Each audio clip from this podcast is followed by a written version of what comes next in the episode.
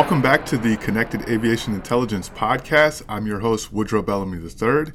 And on this episode, we will be featuring a live interview that I recently did with VistaJet. Last week was the 2021 National Business Aviation Association's Business Aviation Conference and Exhibition held in Las Vegas at the Las Vegas Convention Center. During the event, I had the chance to sit down with Leona Qi. She is the president of the U.S. division of VistaJet. As some of you probably already know, VistaJet is a global private jet charter operator of Bombardier Global and Challenger business jets, one of the largest private jet operators in the world. I actually performed this interview live at VistaJet's exhibit booth on the exhibit floor of the Las Vegas, Las Vegas Convention Center. So if you notice some background noise, what you're actually hearing is that we performed this interview right after the unveiling of the new Honda Jet 2600, which is a new prototype light business jet that Honda Aircraft Company unveiled for the first time at NBAA this year in Las Vegas. So we actually did this podcast interview right after that unveiling. So again, if you probably notice some background noise here, uh, if you can imagine, you are live at the Las Vegas Convention Center at the VistaJet exhibit booth because that's exactly where I was having this conversation with Leona.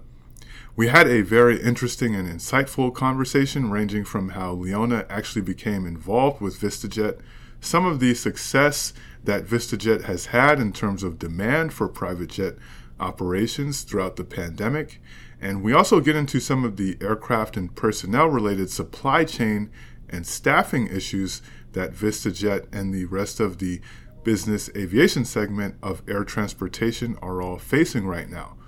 And as we also learn, VistaJet is hiring for quite a few positions. So it's a very interesting time in business aviation right now, as we learned during this interview. So let's get into our discussion with Leona Qi, president of the U.S. division of VistaJet. You can first start by just giving our listeners some background on your role with VistaJet, how long you've been with the organization, um, where you're based out of, some of your day to day responsibilities there. Hmm. Okay, well, thank you very much. Nice to meet you. So, uh, my role, I'm the president uh, for VistaJet US, the program sales.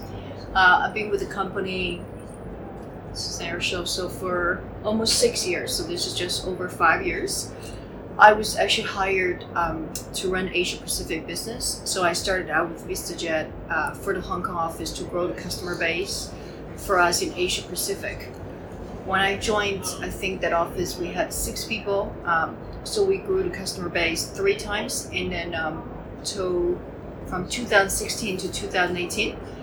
Um, then the company wanted me to to head a U.S. sales so I started to take on that role from 2018 uh, to grow the customer base, our FSP, which is our flagship product. Hmm. Um, so we have office in Fort Lauderdale and also in New York. Um, we have a little office in LA. So my sales vice president, they're all over the country, and um, where I am based, um, I am based everywhere, wherever our customers need me to be. I was just in London last week, New York the week before. I'm in Vegas now going to be in London next week, Texas the week after. So, wow. quite a schedule.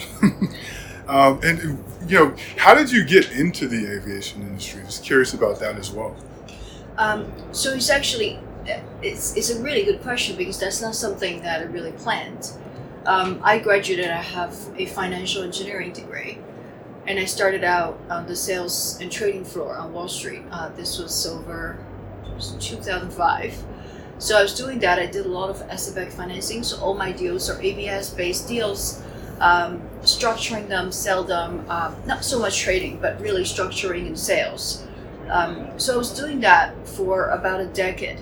Um, and part of the underlying assets that I was always doing is, uh, you know, they're airplanes. So there's real estate container cars, um, and airplanes. So I was my last shop stop on Wall Street was really a Guggenheim, which has a really big aviation funds. I'm sure a lot of you probably know. Oh yeah. Um, so I started from there with two partners. Um, we raised the money with private equity uh, to start to help co-start a company. It's called Global Jet Capital, which who's actually at a show today. Um, is one of the I think it's the biggest third party financier, like independent asset based financing financier in the world. Um, that company went on to purchase GE's portfolio. Uh, they have a very big presence here. So that was the company um, I helped with my partners. We co-founded, and that's actually how we got into VistaJet. Because VistaJet, we we own and operate and finance our global fleets, and really what we offer our members is an asset-free solution compared to you know actual, for example, ownership or fractional ownership. You will have exposure to assets, um, which is depreciating it's expensive and it's depreciating and always depreciating. There's pretty much no scenario an aircraft will appreciate. Um, so VistaJet really takes away that from our members to offer our members the fixed rates and guaranteed availability, but with no exposure to the depreciation of the asset itself. Uh, so through that company, I got to know uh, VistaJet chairman and founder, and uh, he started to talk to me. He wanted me to, to join the company. So that took about a couple years. So that's I met him in 2014 when VistaJet started to enter the United States market. That's how. That's how you. It's a long came. story. That's nice. how I, I got into um, aviation. But I've been doing this VistaJet and GlobalJet Capital together for 10 years now. 10 years. Interesting. And you know, speaking of VistaJet, um, obviously one of the biggest business jet operators in the world. Very familiar. We've been covering them for a while. Um, I understand business aviation as a whole is facing some supply chain issues right now. It's not a topic we've covered as much. Um, so, could you first start just some background and introduction to what are some of those main supply chain issues right now? Yeah, of course. And I think, um, as you can probably see, you know, just when you go out, even in Vegas, when you go to buy a coffee, or in a hotel, when you you wait the average wait time even though there are not a lot of people if you want someone to, to check you in etc a lot of things take longer. I think that's you know due to the pandemic we in general i think our general economy has been experiencing a shortage of workforce. I would say you know actually a rephrase i think it's qualified workforce right? For various reasons. There's people that are sick there's people that may not be able to return to work full-time due to it could be family childcare um, specifically now in aviation, there had always been a shortage of qualified pilots and crew and, and cabin crew. Um, and during and through this pandemic, compared to a lot of other industries, especially our counterpart in commercial aviation, where private aviation experiences a surge in demand. Uh, you know, in the beginning, I don't think anyone would envision that to happen because it's almost counterintuitive, right? But then from last year, July and August 2020, it became very evident that people would continue to want to fly to do business face to face or to go to places that where they can spend time uh, safe safely with their loved ones.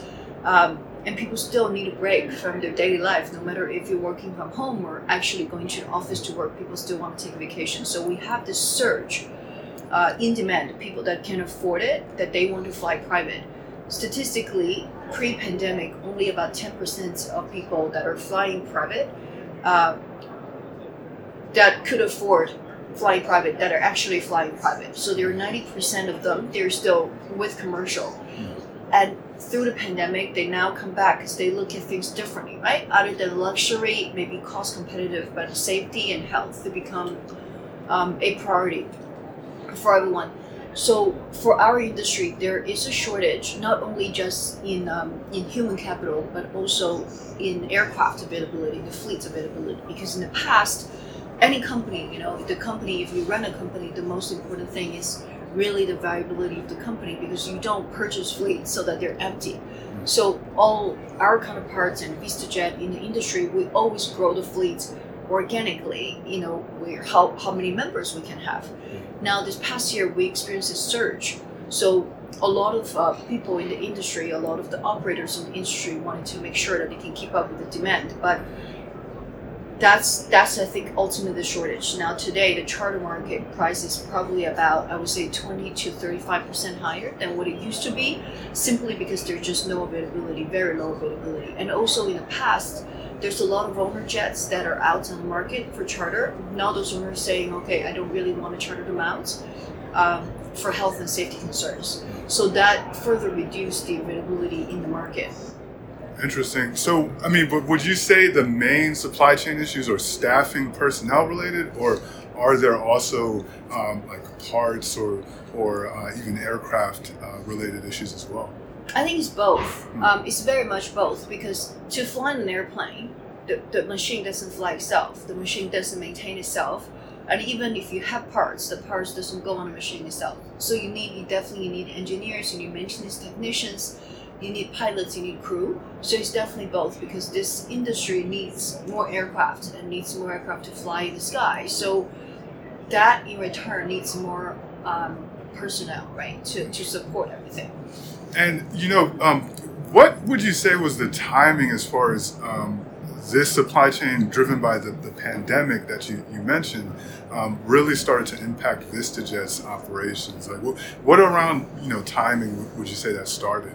So I think for VistaJet, we reached the pre-pandemic level in terms of flying from last year July. I think it was the dates maybe July 26th. I couldn't remember, but it was the exact dates. But it's July August we reached the pre-pandemic level.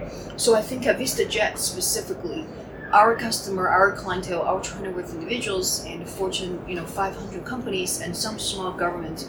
Now, for the customers we cover because of aircraft type is super medium to long range, and our aircraft is young, so we really cover. I think we're the very very high end of the market. I think that also. Um, so we started to see, and at the time, as a company, we were thinking, okay, so now in July, we already came back and we're getting all these incoming calls that are there's a surge of inquiries about how they can fly with VistaJet, even though, uh, to be frank, a lot of those inquiries they might not necessarily be qualified to fly VistaJet because um, again we're at a very high end. So that's when VistaJet decided that our chairman really replaced additional orders with with OEM uh, we, we placed 10 Challenger 350 and we, we decided that we're going to take delivery of the Global 7500, which is the longest range business jet in the marketplace today. Um, we decided to activate the options that we have. Um, so that really helped us because now this year, now if you you know there's a lot of OEMs, all the major players are at the show. If you go ask them if today you said that okay, I have sixty million dollars, I want to purchase an aircraft you don't ha- you can't purchase any of the aircraft directly now from static. You need to wait. There's a long wait. Um, so I think for VistaJet, we really see that coming, and um, also throughout the pandemic, as a company, we made a decision. Um, we kept our entire workforce from our private dining to customer service to sales to um, to our maintenance to our crew.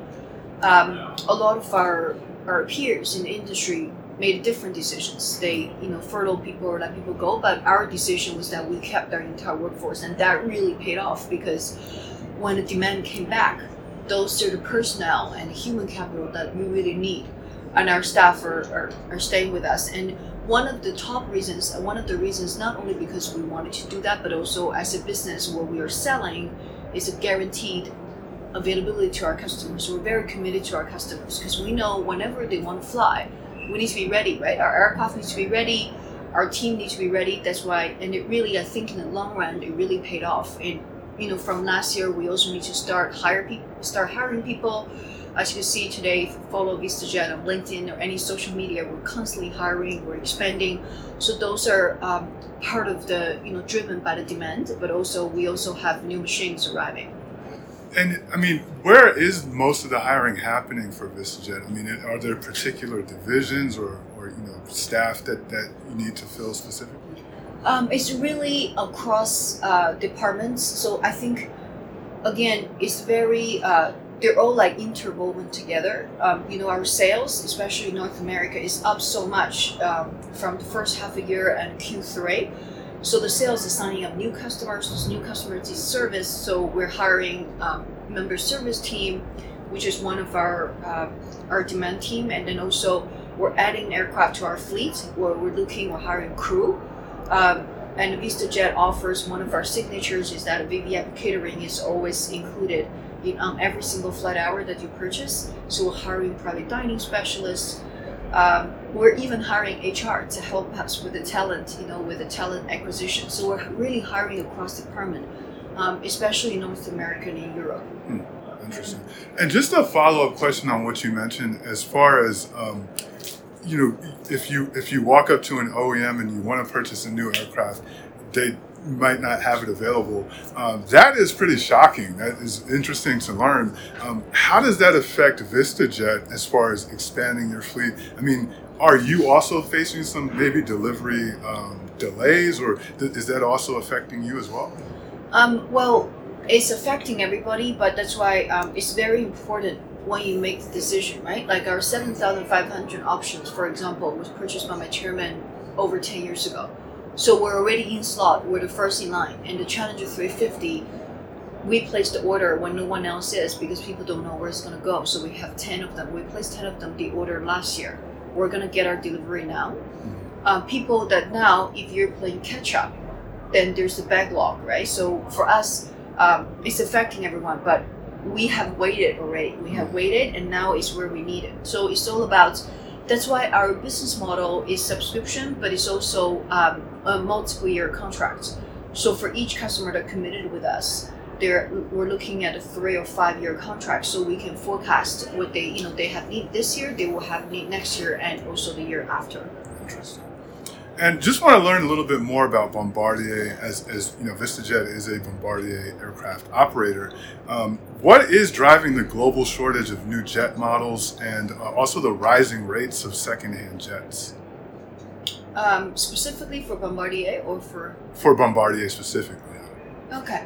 So I think, um, um, I mean, I don't know, this is from my perspective. This is purely I don't have any inside information to, sure. to Bombardier and their other sales. This is so only from uh, my perspective. So and also my finance background. So one, I think the super long range again, the Global Seven Thousand Five Hundred is really a game changer and is. Um, you always have a first mover advantage, right? So there's other competitors that they will have similar products coming out, but it could take you know two to three years. It take it took Bombardier over 10 years to do the R&D and then like, they finally now the aircraft is out. Now a flight up to 17 hour non-stop with the four-zone cabin, all the amazing technologies and avionics which you see on our static. Um, I think also with the wealth creation cycle um, process in the past two decades since 2000 really with the tech boom, with upper rich, they, they become really wealthy. So you know in year 2000 I think Bill Gates was probably the wealthiest person in the world, and his net worth was was what I, I don't know I can't remember the exact, but maybe let's call it 15 billion, probably I think. Um, today, the richest person in the world is two, worth 200 billion, right? I don't know. It's either Jeff Bezos or Elon Musk. I, I can't keep up with who's on top because of the stock price. But it, because of the wealth creation cycle, this is just the top. Um, there's a lot of people that want to fly private and they can afford it for because this type of aircraft there you know the 7500 is cost about 75 to 80 million dollars. Uh, so they're really for large corporations to transport their executives for ultra net worth individuals to make it to the meeting place in this in the most efficient way. So there's no fuel stops required so it's really in demand because um, it can take you to where people conduct business. For example, Los Angeles to Hong Kong non-stop, New York to Dubai non-stop. Um, all these places that, that need to take much longer with fuel stop, especially now during COVID, no one wants to take fuel stop because the fuel stop not only, you know, it's not just about a shortest route, it's also about if you stop there, do you add a layer to your quarantine or, um, you know, if you can actually leave the place. Um, so I think that's part of what's driven it. They definitely there's a first mover advantage, and that's where with VistaJet we also see the first mover advantage because we're the only commercial operator today that has the aircraft. Um, and Bombardier also their other products, which we're also the launching customers, the Challenger 350. Um, in my opinion, my personal opinion, is really the best in its class, super mid range aircraft. I think Gulfstream used to have the, they still have the the G280. Um, is a competitor, but I don't think it comes close. Uh, to 350 is a stand-up cabin and with a range with an eight-seater, so it's very popular with charter market with aircraft owners.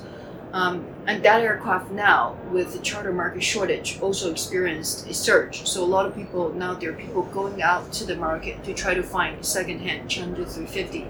Um, the old model, old generation is called Challenger 300s. So it becomes um, very popular. So that's just purely supply and demand. And you know, speaking of supply and demand and the supply chain issues, w- were you also seeing some of this happening before the pandemic? I mean, were there some uh, maybe staffing issues that were uh, in shortage before the pandemic really set in? I think pilots, qualified pilots, um, as you probably know, there there's always a huge demand for uh, for pilots before the before the pandemic. Not only just in private aviation, but also in commercial aviation. There are economies in the world that, um, for example, China. China, I think, in the past decade, had half of its first half of its population flown on an aircraft for the very first time. Um, I think I read a stat somewhere, which is amazing. Just imagine they have 1.6 billion people. Again, if you have 800 million of them flying aircraft for the very first time, there's a boom in general in countries like China and India. Because um, if you go to China, there's it's like the United States, probably in the 80s. There's you know all these new airlines popping up. Like you know, it will be a province that they have a new airline. Then they have um, they place a huge order, billions of uh, dollars order with Boeing for the for the 737. I cannot remember when I read the news. I think it was several years uh, at NBAA actually. Um, Boeing announced that they just have this amazing, incredible, like 30 jets order from uh, from a new airline in China. So I think that's the with all of that you need air you need pilots. Um, so I, I think as far as I can remember, pilots are always in demand it's really a good occupation to to be had. They're always in demand because, again, you need to train them, and it doesn't happen overnight, right? Um, and then, especially for a company like VistaJet, uh, we have the highest safety standard in the world. Pilots with us, when they come in, the person in charge needs to have at least 3,000 hours under their belts, and then we have our specific trainings. So again, those hours doesn't come overnight. They actually need to fly those hours. And um, want to kind of close out with asking, you know, what you're talking about with the supply chain issues. Um, first of all, just the business aviation industry as a whole, what do you think they need to do to combat those supply chain issues? And then from Vista Jet's perspective, what are you doing to combat those as well? Um, I think there's two parts. I think for the um, for the aircraft itself, um, there's really no other ways to put it. Right? You need to uh, the, because for all the manufacturers, I mean, a lot of things it comes down to um, to economics, right? Because you can, you know, you can make a lot of aircraft if no one's buying them. As an OEM, you might go bankrupt, right? Because it's just so it's a it's a billion dollar guess. The that's why the the backlog and also the production number of all the OEMs every time on, at their um, at their call, at their investor call, is always key indicator of how profitable um, or where where the investor is going to look at manufacturer. So I think it goes down to like now, what are the manufacturers going to do? Now we have the shortage. They will have backlog probably in the next five years. So now they can ramp up production. They need to sell those aircraft. Uh, but at the same time, you need to be careful if there's a downturn, right? So that's again, that's not frankly my concern. My uh, but all, that's what all the OEMs are, are thinking. Because if you listen to their to their investor calls, um, that's the key number everyone is interested in. What's your backlog and what's your production number? Um, so from VistaJet, for us, we have our internal, we have our finance model. We need to make sure that we're growing our customers at this pace and here's our order book with any OEM, or here's the aircraft that we want to grow. The advantage for VistaJet is that we don't have to buy brand new aircraft. We can always go to second-hand place to buy aircraft that are used, and we can we call it VistaJet VistaJet test them so that they look like VistaJet. then you can fly in our fleet. So you know it depends really on how much we're willing to pay for them. Right? There's a price for the second-hand market. Um, so that's what VistaJet we're trying to do. We're always trying to monitor to match our demand with how many aircraft that I need to have to guarantee our customers the availability, um, access to our fleet. And I think the other part of this is human capital. So as an industry, I think you know that's why this type of air shows is great. Um, this industry, I think, for the longest time, there's has always been is not as niche in the United States, but private aviation is not like an industry. I don't think a lot of people, when they're growing up, they say that I want to work in private aviation industry. I'm not talking about work in the cabin, but the entire industry needs, you know, ground from ground handling to um, to mechanics to sales, like I mentioned, to member service to um, so it's also we need industry um, ourselves need to advocate for the industry. So I think every air show there's a student day um, that we are, we need to advocate to the next generation so that they're interested in the industry and so we can have the constant supply of pipeline that talents that will come to this industry. That brings us to the end of another episode of the Connected Aviation Intelligence Podcast. You can subscribe to our podcast on the Apple iOS podcast app or any smartphone or tablet podcasting application. Feel free to rank and comment on our podcast as well to let us know how we can improve. It also helps others find the podcast. Thanks again for listening to another episode of the Connected Aviation Intelligence Podcast.